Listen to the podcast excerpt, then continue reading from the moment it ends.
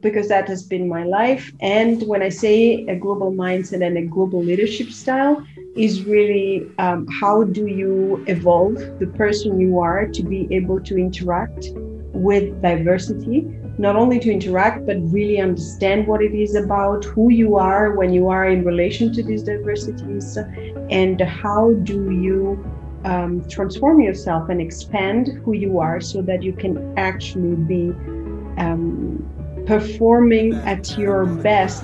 Welcome to the Emotional Coach Podcast with me, Andrea Splendori. And this week, my guest is Barbara Dalle Pezze. Barbara is an internationally recognized coach, leadership development expert, and author. And she specializes in global leadership and diversity. Please subscribe, share, and review, as the only way podcasts like this have a chance to survive. For more information, please visit andreasplendori.com. The title tune is Paralyzed by Nevada.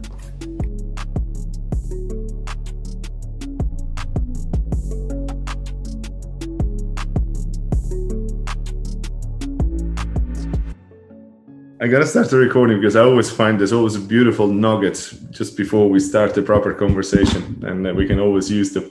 Sure, sure. So I imagine you are editing podcast, or who knows? I do edit the podcast, but sometimes I find uh, I just did a so I do another podcast called Social Fabric, which was my original podcast, um, where I talk to pretty much I wouldn't say anybody, but I do believe that everybody has a, a fantastic story to tell. And this morning I was talking to a wonderful girl. She she's a beautician, a nail technician, right? And but uh, her story goes she, she she lost she lost her son. It Was born and and was still born. So, but the, the conversation was just so fantastic that uh, it was cathartic. It was it was a real coaching conversation in a way and uh, and it was wonderful for her. It was wonderful me, for me to hear, and and we just. I don't think I'm gonna re- take anything out of it because it was just it was just great. Sometimes can be a bit noisy or something, but most of the time it's just great, just wonderful. Beautiful. Here we go. Here we go. So Barbara Dalle Pezze, thanks a million. First of all, thanks a million for coming on the podcast because uh, actually that's gonna be my first question. Why are you here? why I'm here to this attending this podcast? Well, because I like, first of all, the title of the podcast, The Emotional Coach. and uh, I was wondering, actually, how do you interpret the emotional coach? Meaning a coach that gets really emotional with the client. Uh, and how, how do you interpret that? And I am passionate about emotions uh, because I believe they are so powerful in all ways. Uh, and uh, so I decided, you know what? It will be an interesting conversation. So, and I'm always open to surprises. So that's uh, Great. that's a first level answer. okay, well, I give you the answer to the emotion. So it came from um, the very first guest I had. We were we were talking about emotional intelligence, and then I thought, well, actually, I'm a very emotional person myself. So between that and the other, I thought, okay, I, like the sound of it, and that's what is it's stuck with me. But like you, I, I believe so much in emotion. So tell me about the second layer of the answer. Well, the second layer of the answer is uh, if somebody has called their podcast with emotions in the title, it must be a very sensitive person, and definitely as a person I would like to have a conversation with. So that's that's the other reason why I accepted this uh, invitation. Wonderful, wonderful, delighted, delighted. So so we're gonna do a bit of discovery. You're gonna find out a bit more about you because we never met. We had a, a mishap last week or the week before where we were in two different Zoom rooms, so we didn't get to talk. and I, and I, yeah, and I thought, oh, I can't believe she stood me up. But, but I was go. thinking the same on in the other room actually. What happened? Why? Well, here we are now, and uh, so I did a bit of research on you and there's so much about you that I, I, I'm trying to figure out where the best place to start. And I guess if we can start from maybe from a little bit of a bio, because uh, if I'm correct, you're Italian, like I am, and and very nice to meet you. I didn't know that. Yeah, I'm Italian. I suspected it from by looking at the name, but yeah, yeah. yeah uh, but I think you're like me as well. You you've gone all over the world, and I'm not really sure where you are now or where you're going to be tomorrow. So tell me a little bit about you. Yes, so um, I am Italian, as you have just mentioned, and I've been outside of Italy for the past 20 years, uh, living in many different countries. I've lived in uh, China, in Hong Kong, in Australia, Singapore, Canada, the US, and uh, at the moment I am in Italy. I am in Italy because of uh, COVID, and my family is very happy. So after 20 years, they got a chance to have me around, and I feel very blessed that I am actually around them. Um, and the reason that my world tour started is because uh, at the university, during university, I studied for one year in Germany and uh, I loved it because uh, um, for me it was an eye-opening experience in terms of uh, there is a world beyond Italy, there is a culture that it is not Italian, and uh, that basically triggered my curiosity, and I became passionate about diversity and learning about different cultures, and so since I came back after one year from Germany back to Italy, finished my studies, um, it stayed with me the desire of uh, going abroad and uh, learn about the world. At the time, my abroad was just Europe. But the opportunity came, in fact, to go beyond Europe and to move uh, to the other side of the world, to, to Asia. And that was that was fine with me. I was open, and uh, and that's that's what led me basically to to start my life in a very different way than uh, I would have even imagined because I did not imagine that. So yeah, was um, the encountering diversity. I'm going to ask you more about that, but first I want to ask you you just say something there. Uh, there was a world beyond beyond Italy, and and I'm sure you're asked this question all the time, as I am. I left Italy 30 years ago, but constantly I'm asked, "I can't believe you left Italy, such a beautiful place, etc., etc., etc." Now, you having traveled the world, that concept of Italy being the best place in the world, the way us Italian interpreted that you know that there is no for, for a lot of us there is no world outside of italy. Did you find that when you came back? Yes and actually i i was interviewed here in italy on um, on a program and they asked me a similar question and i and and uh, it is true, Italy is a very beautiful country. There are no doubts about it. And the food is great, the landscapes are amazing, the seas here, mountains, everything is beautiful, restaurants. Uh, it is beautiful indeed. And the rest of the world is also amazing. There are different kinds of beauties, different kinds of cultures. And I said to this interview, and I answer to your question the same way it is as if uh, we are living in an awesome villa with a beautiful garden, right? And we we we want to enjoy that, and that's beautiful. But then then you want to explore and visit your neighbor and visit their villas and their gardens, and they are different and beautiful. They might not they might not be the same. They are not the same, and yet that that's something that um, you want to um, be open to and explore, right? And so um, now that I'm here, I am asked very often, why do you want to go away? So beautiful here. And I'm like, yes, it is very beautiful. And there is so much more that I am curious about and I want to learn and bring it back. And actually, my invitation to our fellow Italians is to, yes, enjoy Italy and be open to, to appreciate also something that it is maybe of a different taste, but nonetheless, it's extremely uh, beautiful and rich, and um, we, we, can treasure that too and learn to appreciate something that is different. Which doesn't mean that Italy is not. Uh, um, is something less. It just means that it is there are diversities and I love them. I don't know how it is for you. Oh, absolutely. Um, the reason I was asking that question is a lot of the times when I go back, um, I, I realized not long ago that the first time I tried non-Italian food that wasn't uh, from the local Chinese restaurant was when I left Italy because we just we just have the best food. Why try anything else? and uh, so that that you know that's a, it's a, it's a simple example. I, I love the, the analogy of the villa. The villa. You're sitting in the villa. Why do you want to open the gate and see what's out there? You know, it's a lovely villa. You have everything in there. But like you, I just want to see what's behind the gate. I want to see what's around the corner. You know, where does that smell come from? You know, let's go and find out. uh, and sometimes the smell is not great, but you still want to find out what it's all about, you know.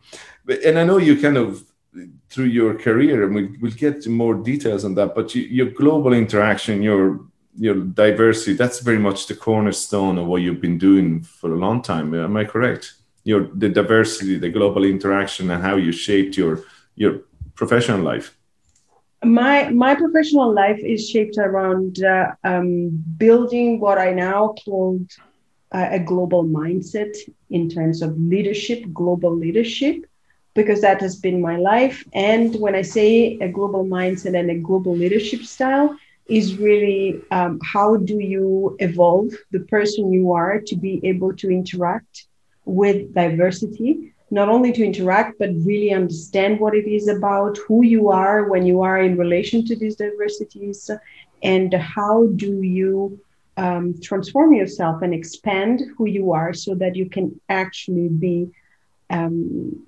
performing at your best, even in the context of that diversity. And when I say performing, I do not mean performing a specific task, but be your best self. That doesn't matter with whom or in which context you find yourself to operate. So I say that I work with inner leadership and I work with inner leadership in order to create and help people become the leaders of the future. And the leaders of the future are leaders that are global. There are leaders that can appreciate the local and they are able to uh, recognize and integrate also what is global and what is diverse. And I think that that's our world has become very small. Now with the COVID, everybody is stayed most of the time in one place. So we have learned to appreciate the local more, probably, and appreciate also what we have gained in all the, the years where humanity really has evolved in being more uh, mobile mm. and, and moving moving around. So um, yeah that, that is what is in in um, in that what what i am actually doing with my profession and in my coaching as well. So it is under the umbrella of uh, leadership. It is global leadership because i like to think that my 20 years of really living and working in very different countries helped me to at least start to develop a way of uh, relating and uh, collaborating and thinking that can benefit mm. uh, people that are in complex and diverse spaces. And it's specifically, if I may just add, add one thing, and um, I like to share the, the metaphor for what I do of a watch, and particularly Patek Philippe. Oh, very nice. Patek Philippe watch. at the back it does have a glass right? And through the glass you can see all the engines the tiny little bits that are composing the watch and they are working properly. They are smooth in their movement. They are very well oiled so to speak. And and that's what i i do with uh, leaders and people that are really committed to evolve. I work in the on those inner engines so that they are actually first acknowledge, seen, and then they work in the best possible way so that then the effect of those engines working together you can be seen on the outside. So that's why I see I say that I work on inner leadership and global cooperation. in this in this sense. Does it make sense, Andrea? Absolutely, it does. And actually, while you're talking about that particular uh, brand, Patek Philippe, it's also it, it, it strikes me as something that uh, you know that leaves a legacy is, is, such a good working piece that will stay there regardless of who the leader is eventually if that working organism carries on working, you know, the, the CEO whoever it is eventually retires. But if the workings is there, that Patek Philippe or that particular watch is still working years to come. And that's really what we want uh, as an organization. Uh, no, I do absolutely love that, that, that, that analogy that, but you mentioned the global mindset. I, I love that. But if, if, having worked in it for the last 20 years or so, um, and diversity, like as we know in the coaching world, the words mean completely different thing to different people. And diversity is one of those words that has been bashed around of late as a tick boxing, boxing exercise. And I need to make sure I have diversity in my team between quotes. Uh, did, have you seen the change in that understanding and really making diversity part of an organization over the last 20 years. Uh, as it changed what, what is diversity when you work with leaders? What is the diversity for, for them and for you?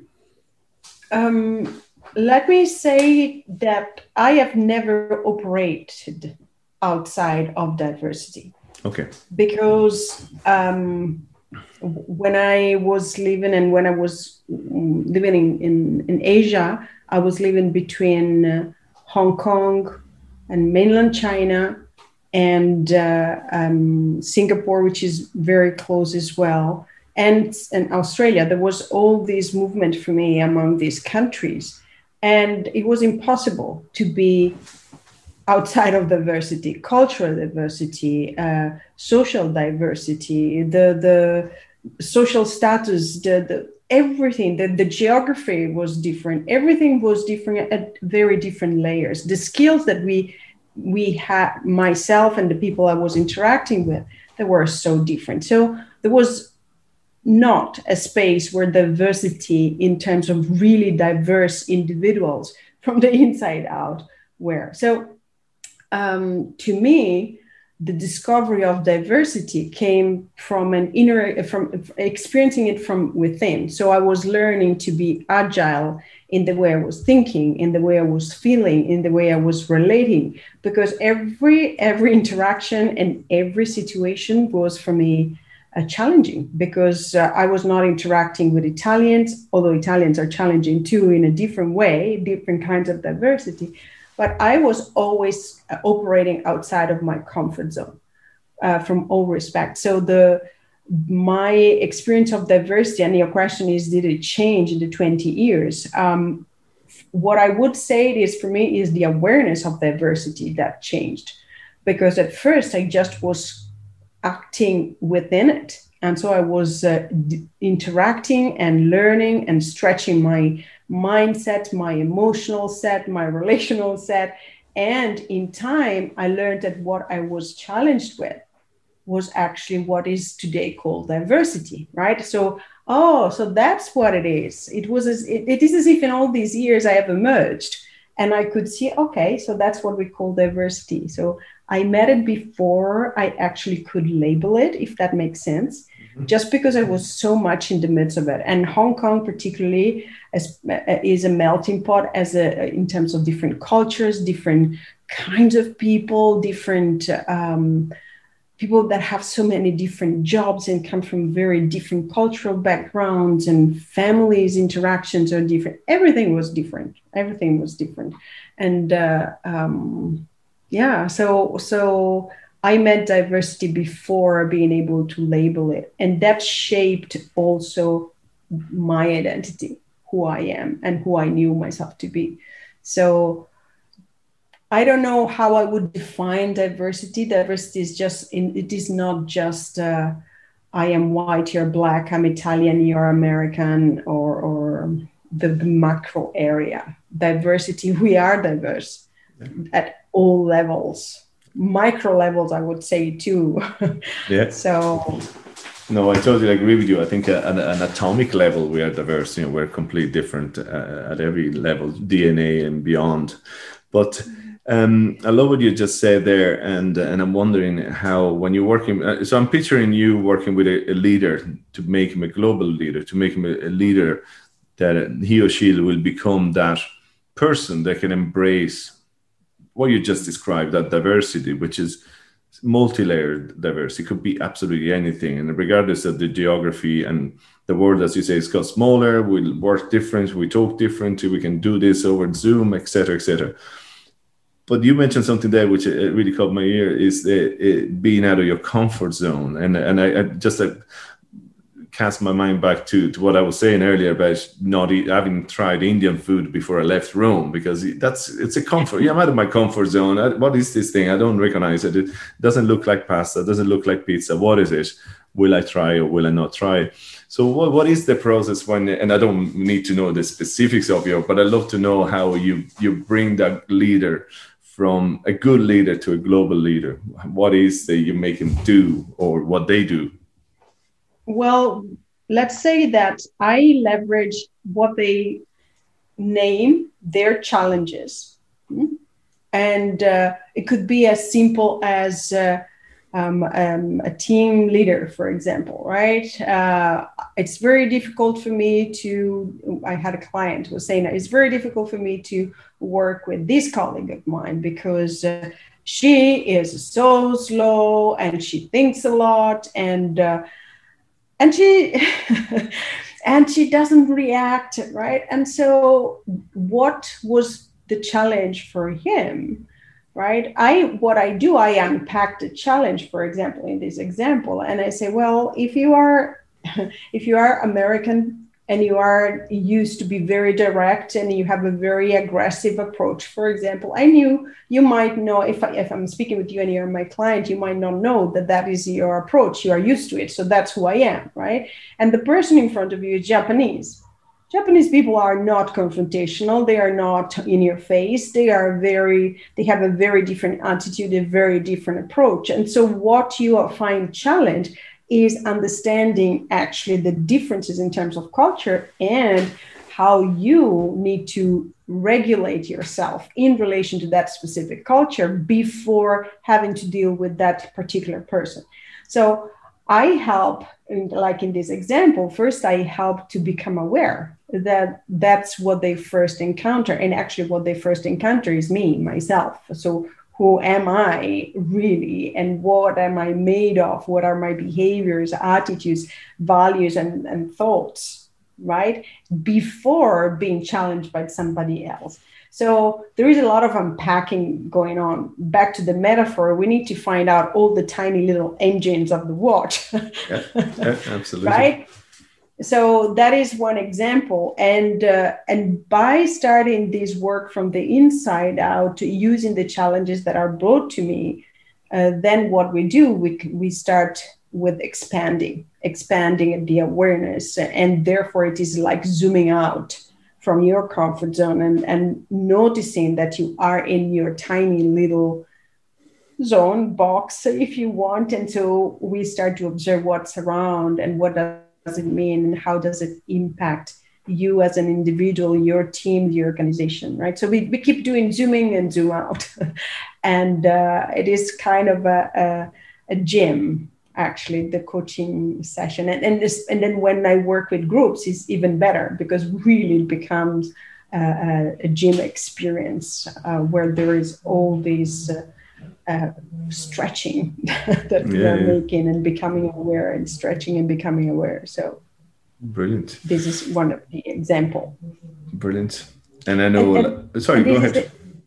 The, sorry, and this is just wanted to add that this is uh, um, an a transition, right, from being yourself to be with a global mindset in the sense that you really begin to think beyond you and beyond the layers that have always constituted you and your world.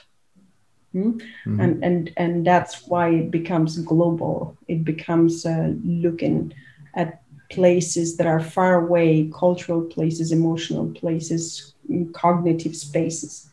So, in this sense, I call it global. Wonderful. Wonderful. Um, I was just going to ask you a couple of things before I ask you about your book, which I'm really fascinated. I haven't read it, but I'm fascinated by the title, and I want to ask you a couple of things about it. But before I ask you that, I I, I read through your studies, and I think I was tired by the time I got to the second last. you have so you have so many qualifications. I was like, and then I came across this thing, uh, which was a brand new thing to me.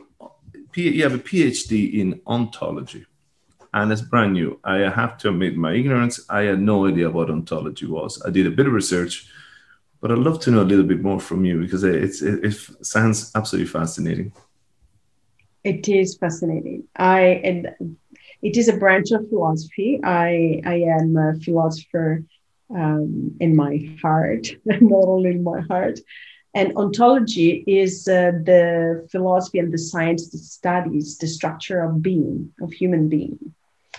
And uh, um, it is very interesting because before studying philosophy, I was studying architecture. I studied architecture for a couple of years. And um, I stopped and I changed because I remember so clearly thinking, wait a minute, I'm learning how to build houses and villas uh, and learn the materials that constitutes houses and villas. And I have no clue really about the structures and the material that constitute a human being. And so I, I, I, remember very clearly, and it is actually also in my book, I said, no, I cannot do that first. I need to learn and I want to learn about human beings. And then I eventually will learn how to build them a home. And so uh, I changed and I moved from architecture to the study of philosophy, and particularly then my PhD uh, became uh, on ontology and really going deep uh, from a philosophical perspective in understanding what are our structure as human beings. And in particular, my love is with Martin Heidegger, which is a German philosopher that perhaps you have heard of. Um, so Wonderful. I love the way you describe things. Your brain obviously works very similar to mine. I love these analogies and I love the metaphor. I can see the house being built and I can see now the way you see the human psyche in a different ways is wonderful. Um, so your book, The Unexpected Gift, Emerging Anew After the Unthinkable. Great title, first of all. I read the blurb, but I'd love to know a little bit more about it from you, if, if I may. Sure. Um, I I wrote the book, The Unexpected Gift, as you say, and this is the memoir. It is a, um, it tells the story, my story, which is the story of a woman that went through divorce whilst building her professional life and doing that in all the countries that I mentioned before. Um, it was uh, it has been a very difficult uh, story. It's been a very challenging experience. There is a lot of pain and suffering over there, and as they say, your life story is your leadership story. And that's exactly what how I interpret it, and that's why I love it so much, despite the fact that it was very painful when I had to go through it. And it and it starts with a breakup and a request of a divorce that was absolutely unexpected, really the famous out of the blue moment, and that moment determined my awakening it was a very painful moment, but it helped me and it forced me at first. I, I don't say that I would have chosen it at all, but it did force me to look into myself and start really find to, to discover who am I, where I'm going, what do I really want beyond the culture I come from, beyond the narrative of being a woman that is supposed to be married with kids that I was born in and I had really to find resources inside and out to rebuild completely my life from the inside out. And uh, while I was going through this, it was so intense and so painful. And I remember there were moments where the pain was so strong and the lucidity of my mind was so powerful and I remember thinking, I will never be able to understand dynamics that we are going through as human beings when we are challenged and in so much pain when pain is not there. And so I remember started note, I started to write down uh, in, in different moments what I was experiencing. And I was looking for books at the time that could help me to overcome what I was going through and to help me uh, believe that there was a good ending at the end of all of this and i could not find anything. And so in in years after the entire experience, uh, the my divine comedy or my hero's journey uh, came to a conclusion in a positive way, then I thought, okay, now I want to offer it as a as a tool for people that might go through the same and want somebody to speak from the future and tell them that it's going to be all right and that you can make it and that it's going to be fine and you just need to be hanging in there tapping to all your resources discover them learn how to be resilient become brilliant in who you are and and leverage your own resources people around you in a good way and resources outside.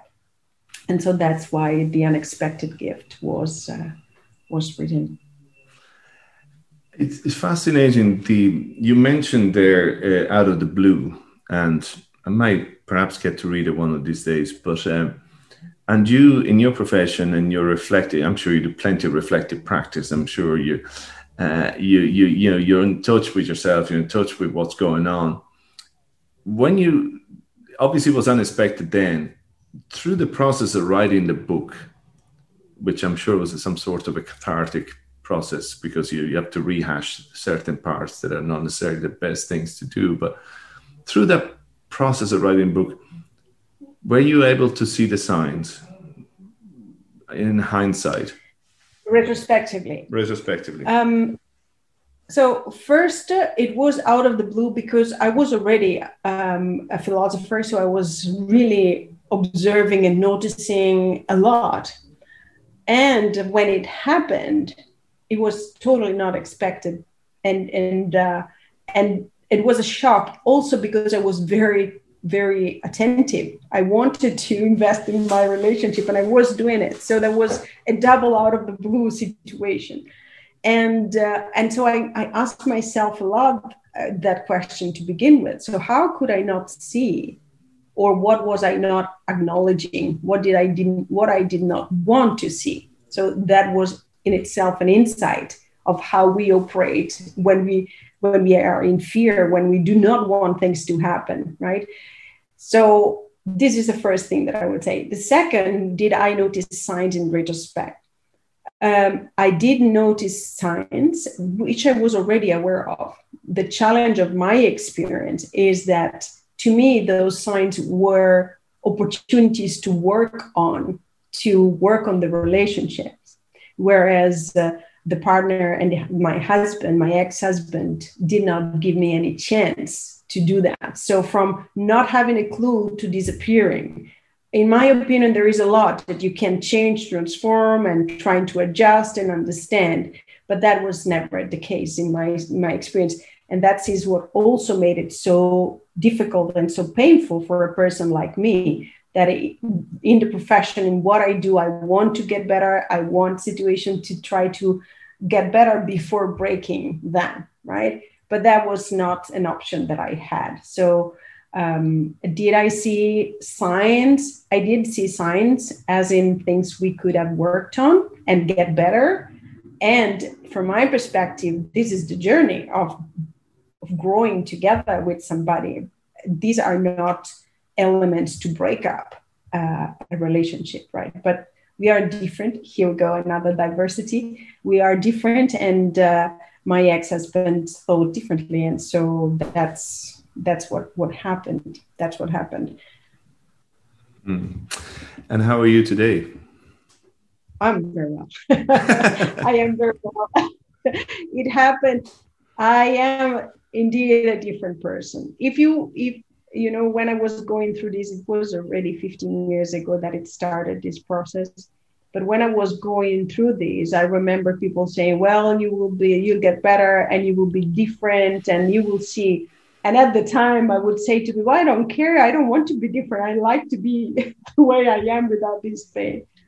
Retrospectively, I literally could not have done, and I would not have done what I had if it was not for that experience. Just to give you a, a, concrete example, while when this was happening after my PhD, I decided that in order to understand from a psychological perspective how to support myself, because at the time I did not have tools that I would have had today if it happened today, I decided to do a master in counseling because I really wanted to learn some techniques.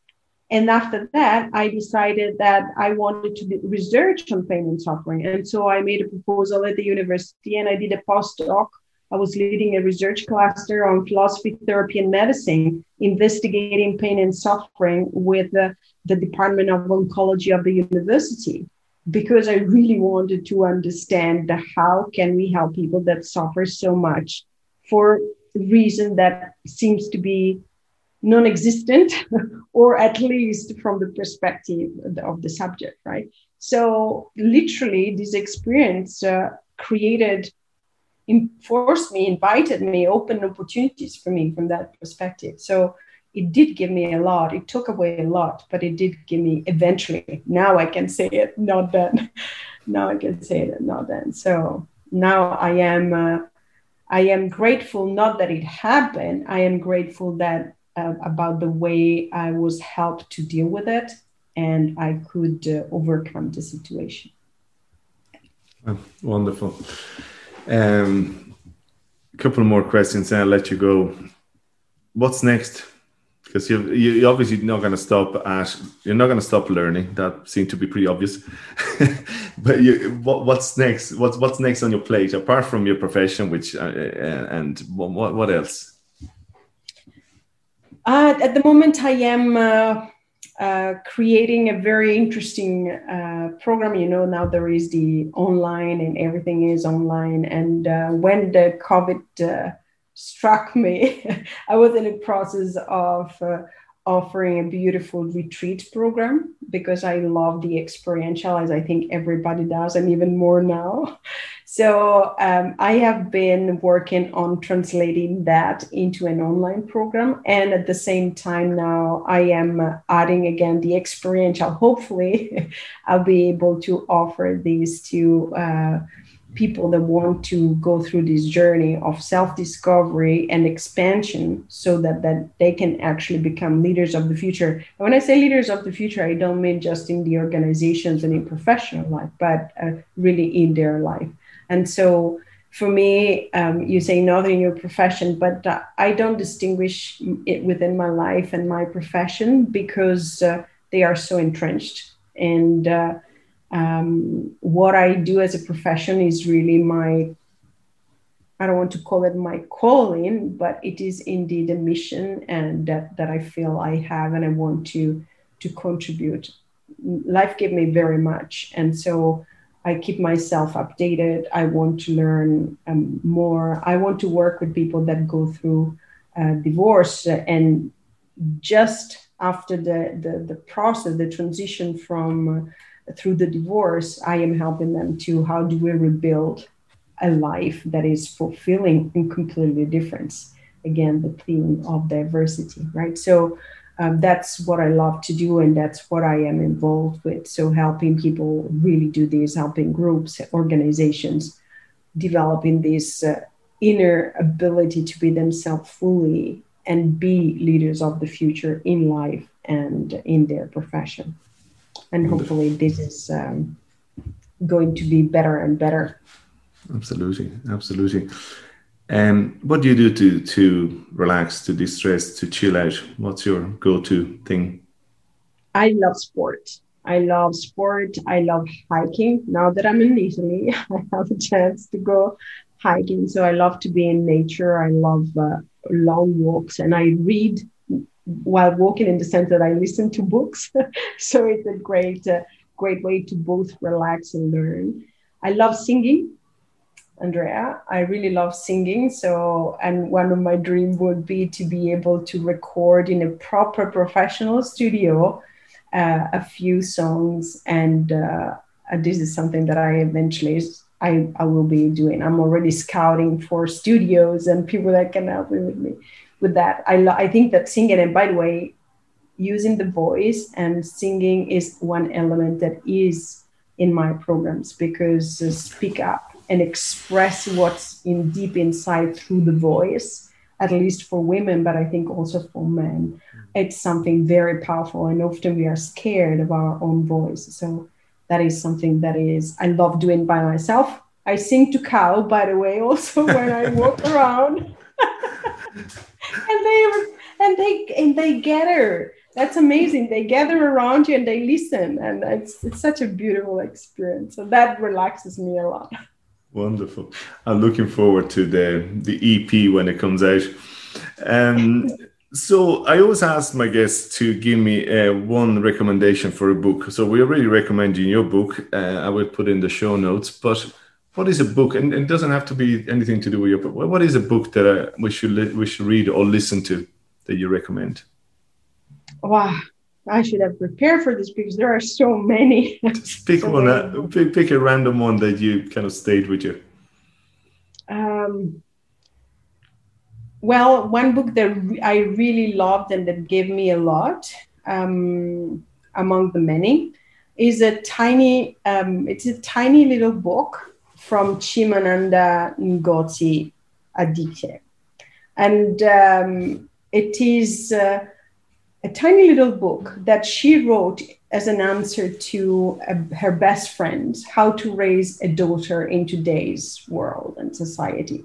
So this is a series of uh, lessons, so very t- tiny, and um, the the the title of the book in this moment is gone, but it is very famous and it is very beautiful and it easily found. But it is so beautiful because uh, um, she talks about how do we raise boys and girls, and she suggested her best friend what how to change the perspective since she has a daughter about how she talks to her and what she points out to her. And it is so powerful because she just uh, they are just very simple changes that we can do. For example um, not necessarily girls want to play with uh, i don't know electronic dolls probably today it is and boys with little cars, right? Let girls play with cars as well.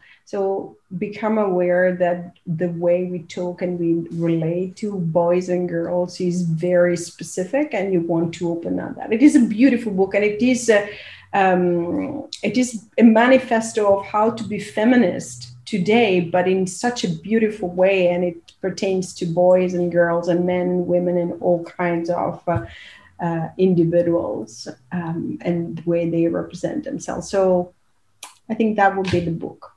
That would be the book. Unfortunately, I don't remember the name. That's fine. I'll, I'll find. I'll i think find. it is how to be feminist. That's fine. We'll how to be feminist. No problem. We'll find it. But listen, I, am going to leave you. Oh, you have it. Perfect.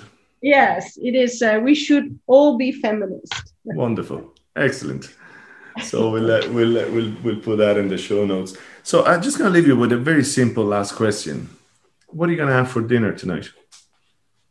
Ooh, probably I will have an amazing salad. ah, come on, you must be more than that. You're in Italy. Come on, give me something. Give me something. Let me think of something. Let me dream of something. okay, so let me tell you this. I just came back from a few days of holiday in Puglia, in oh, the south of Italy. And uh, I did have so many amazing dishes over there, like orecchiette. Ah, yeah. I grew up with orecchiette. My grandmother, my mother was my mother. My, my grandparents were from Puglia, so I grew up with orecchiette. I grew up watching my grandmother making orecchiette, which was still to, oh, wow. to this. It was phenomenal, and it's just a beautiful. Talking about mindfulness, I think that's how my grandmother used to do mindfulness. She used to cook for 10 people or whatever they used to be in the house and all done by hand with the thumb mm-hmm. rolling over the pasta. Yeah. Beautiful. Yeah. Yeah. So there that you go. Is that, an art. That is an so, art. Orecchiette in the honor of Puglia. Wonderful. So I'll, I'll be dreaming of that tonight. And uh, Barbara, it's, it's been an absolute pleasure talking to you. You have a wonderful energy, and I know you're doing a fantastic job. And I will try to to get around to read your book one of these days. Um, I'd love to see more uh, of what that book says. And uh, absolute pleasure having you on the show. And uh, best of luck with getting out of Italy one of these days. Thank you so much. it was a pleasure and an honor to be here. And uh, it was really great having this conversation. So thank you so much. And I look forward to your feedback once you get around to read the book. No pressure.